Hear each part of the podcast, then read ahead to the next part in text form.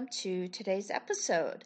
Uh, my name is Lena, for those of you who don't know. I'm a spiritual teacher and a coach, and on this particular podcast, I share the uh, teachings of Neville Goddard. So I just record uh, the lectures that he gave during the time that he was alive. There's a lot of valuable information uh, in his lectures. If you're interested in knowing more about uh, what I share, what I teach, etc., uh, I've got some links uh, to my blog. Um, you can check out my YouTube channel, etc.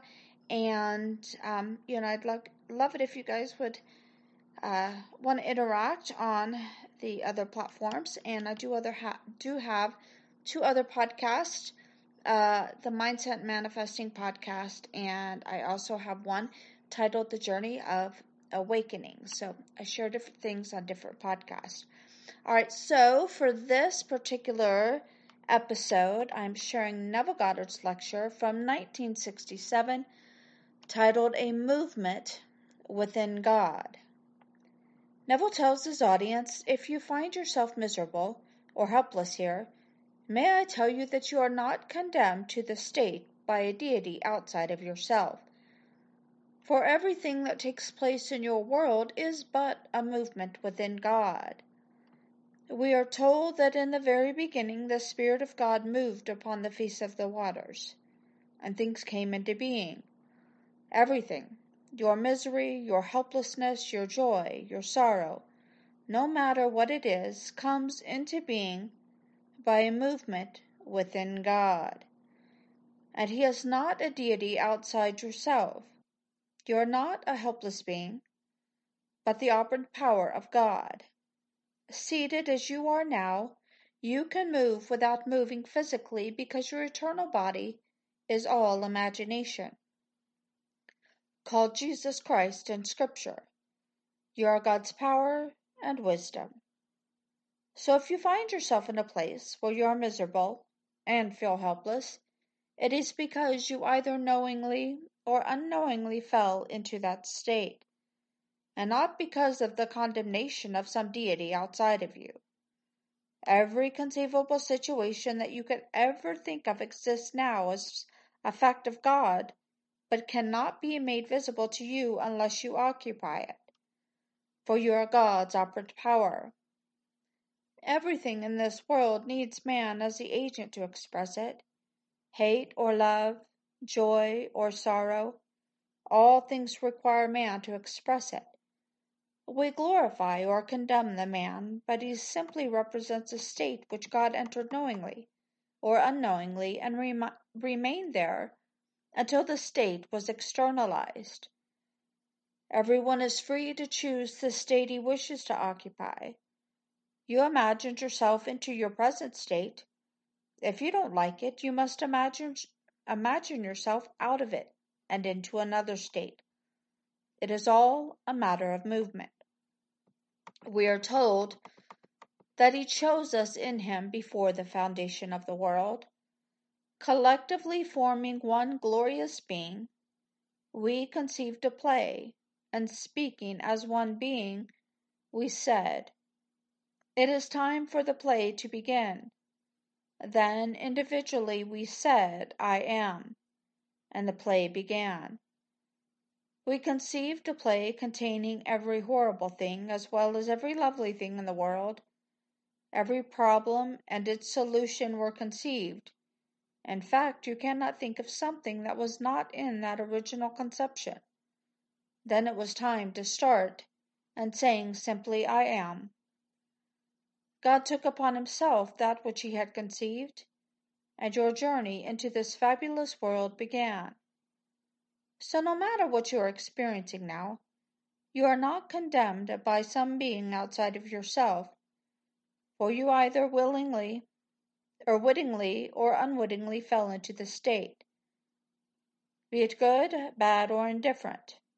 Now, how to move. We are told in the very beginning of Genesis that the Spirit of God moved upon the face of the waters. And in the book of Joshua, which is the Hebraic name for Jesus, the Lord said, Wherever the sole of your foot will tread upon, I have given you. Now you can choose where you want the sole of your foot to tread, for the world is yours and all within it. But remember, whatever you tread upon will be given you. When I speak of Joshua or Jesus, I am not speaking of any historical creature, but the Christ in you who is the hope of glory. I'm trying to get you to realize that Jesus Christ is in you as your own wonderful human imagination. So when I say God became man that man may become God, I mean imagination became you that you may become all imagination. Man has difficulty associating imagination with God. Somehow the word God denotes some being that created the world, yet remained apart from it. But when I use the word imagination, it is my hope that the separation ceases to be. May I tell you, the whole vast world is all imagination. Our realists think they are nearer to the truth, yet they do not realize they are dictating nothing more than their imagination. They laugh at those who are mystically inclined, but may I tell you, leave them alone and go your way in confidence. That what you are imagining you already are, you will become. You imagined yourself into the state you are now occupying, and you can imagine yourself into any state you desire to express. No outside deity moved you into the state of misery you are now experiencing. You did it yourself because you forgot who you are. You are the being who conceived every state in the beginning and deliberately started your journey by moving into a state, for you are Jesus, the Lord. When I speak of Jesus, I am not speaking of some holy person as the world calls holy. The true story of Jesus is not as the churches teach. Their teaching is as far removed from the truth as Dante's Inferno is from the Sermon on the Mount. Dante had the capacity to spin beautiful worlds together, but what a state he fell into when he wrote his words!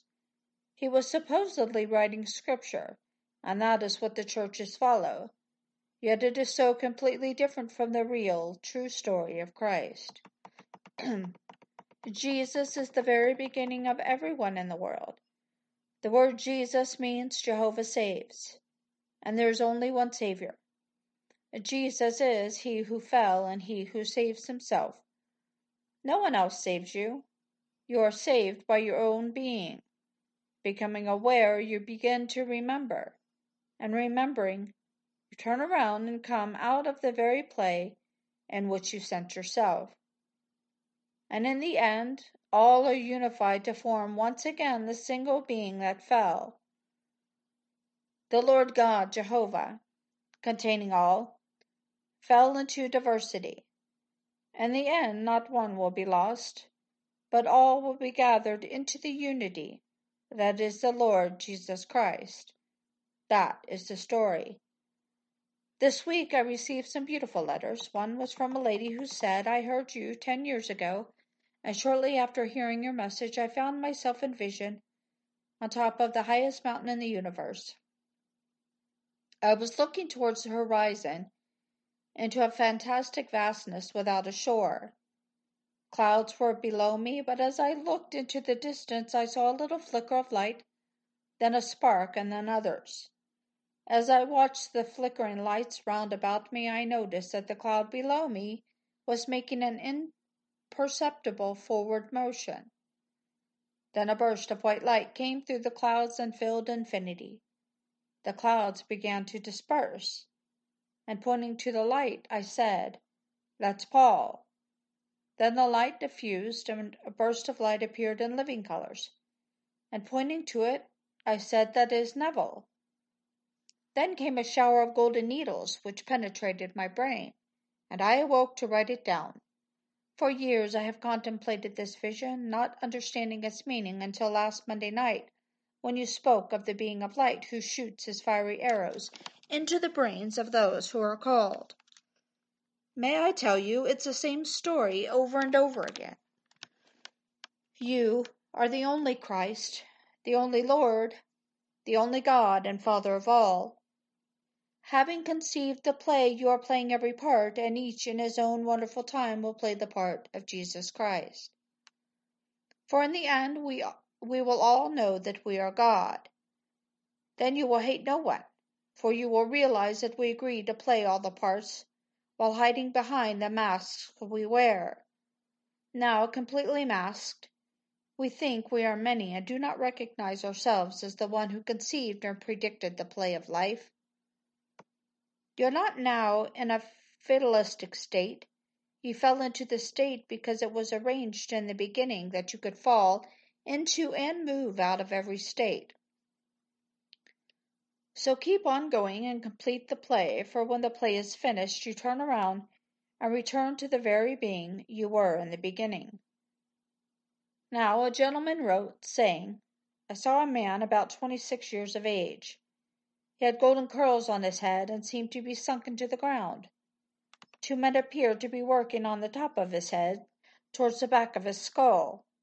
As I watched the young man raised his arm and touching his head, he put his hand into his skull. Curious, I came closer to see an enormous skull made of clay, or some form of plastic which, which was completely empty. Moving to look at the front of the man, the scene changed, and now I see his chin resting on the sand of the desert.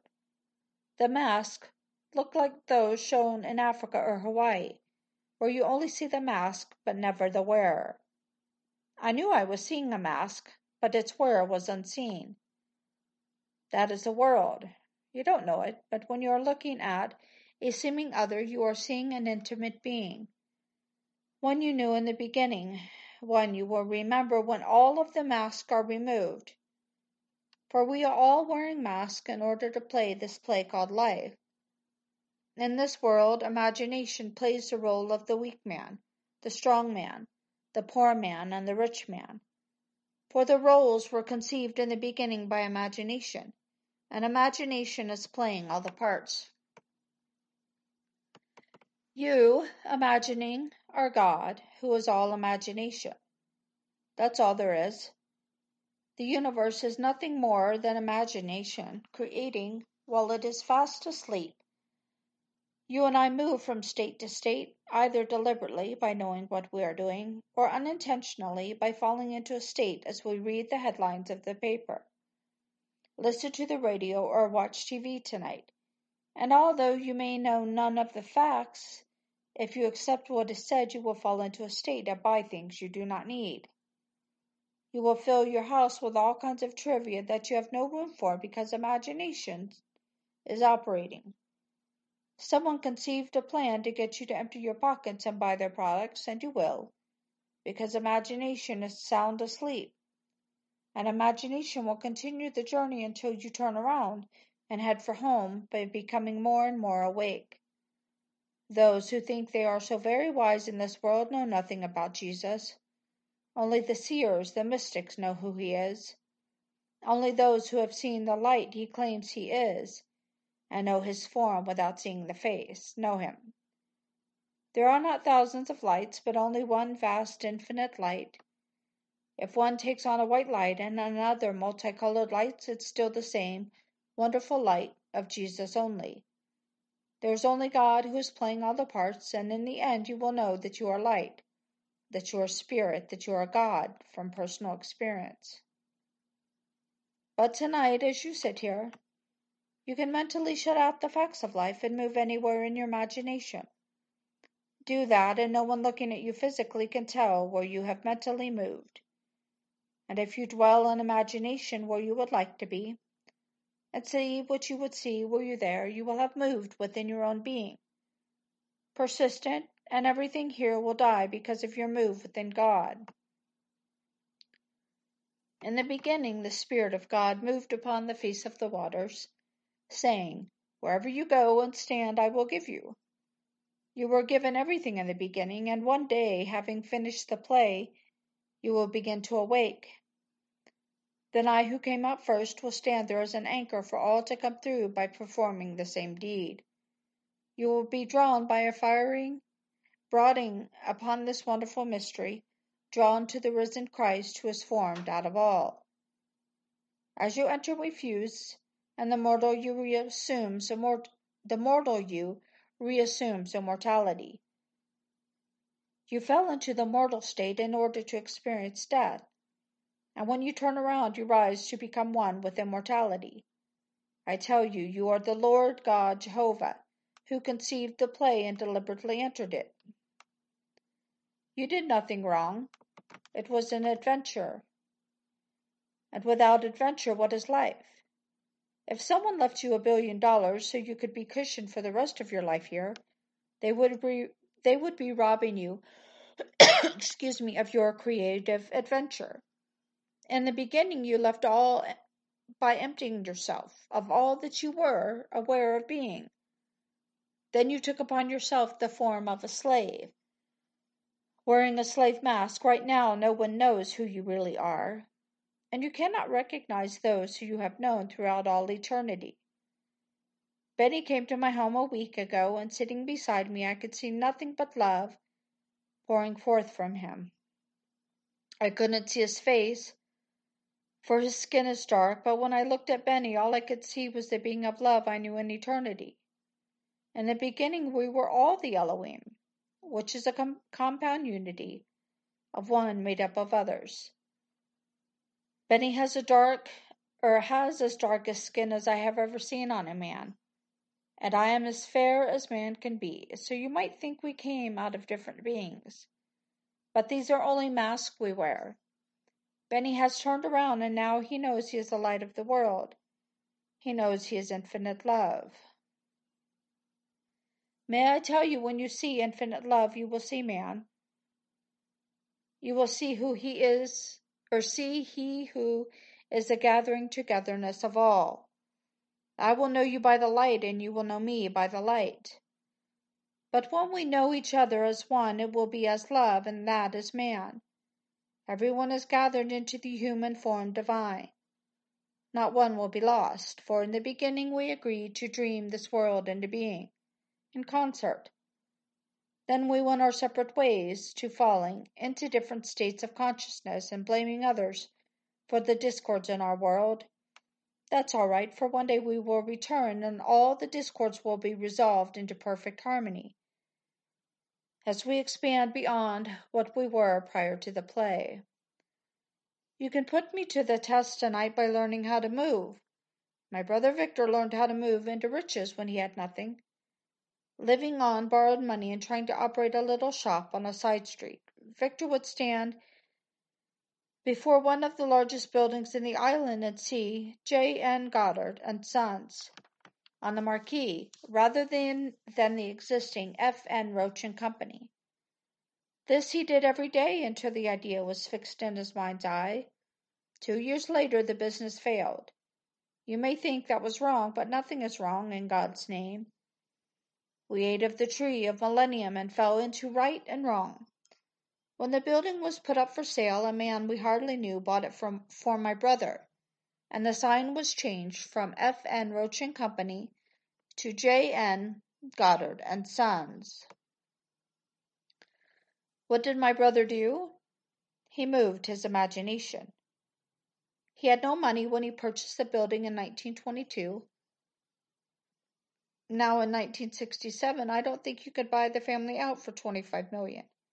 I own 10% of the stock, but I do not know its value.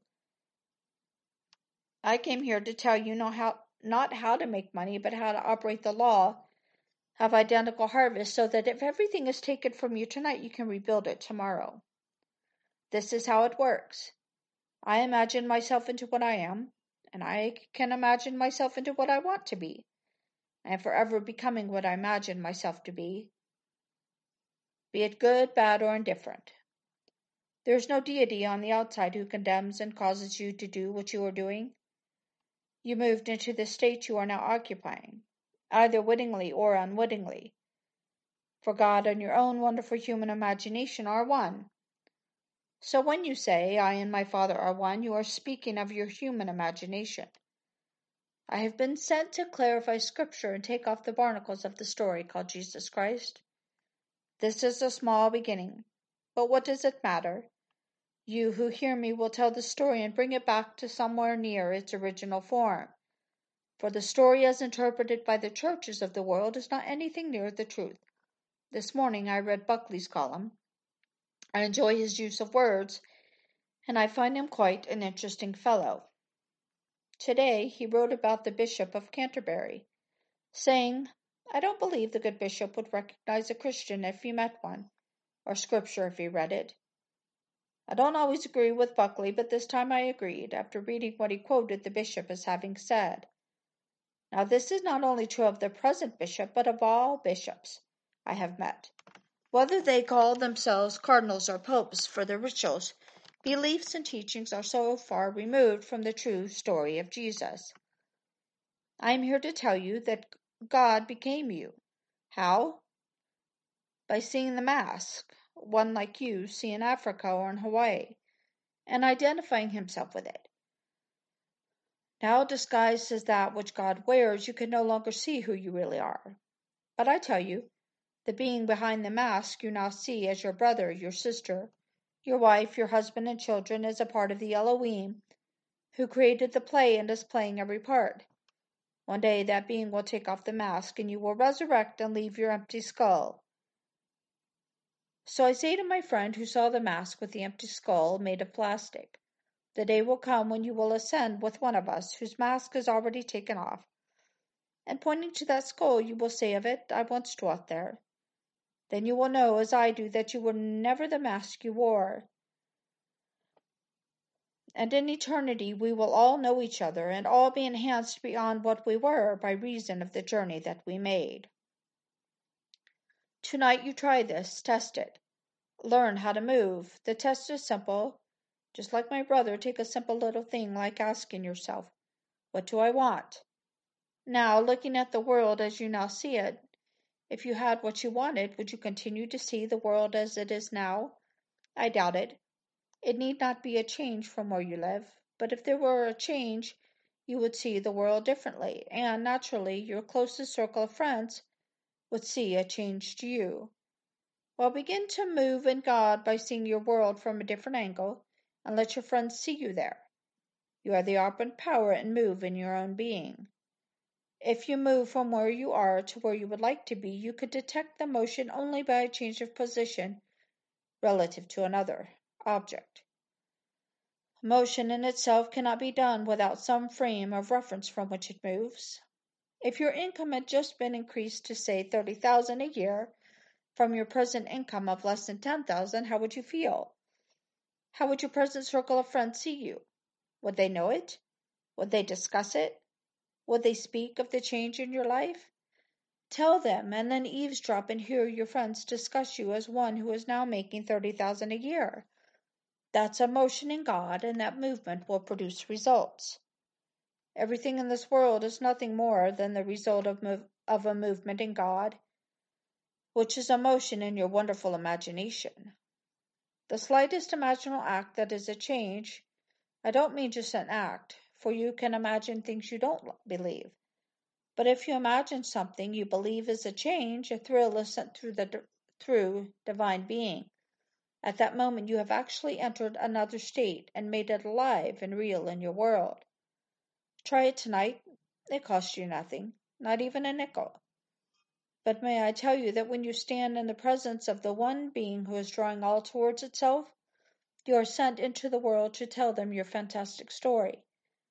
And if they do not apply what you tell them, they become disillusioned and hate you who invited them to dream. I am sent to invite everyone to dream consciously, to dream deliberately. For this is the dream world. They say that where he comes he is always rejected, for he tells man, Whatever you desire, believe that you have received it and you will. Anyone who makes that bold assumption and gets the confidence of those whose sphere he reaches runs the risk of rejection. For when they try it and do not quite know how to do it, they become disillusioned and invariably hate the one who invited them to dream. That's the risk every teacher who is sent must run. But I tell you it's true anyway, and if one fails to bring their dreams into being and becomes embittered, I say to myself, how often must I tell them? Seventy times seven. I must tell them until they really understand, and those who hear me will carry my messages forward.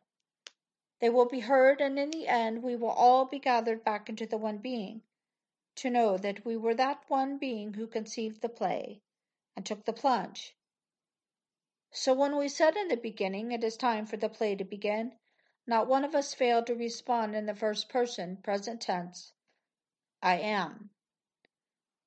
Now let us go into the silence. Okay, so there we have Neville Goddard's lecture from 1967 titled A Movement Within God. Thank you so much for joining me for today's episode. I will see you next time. Bye now.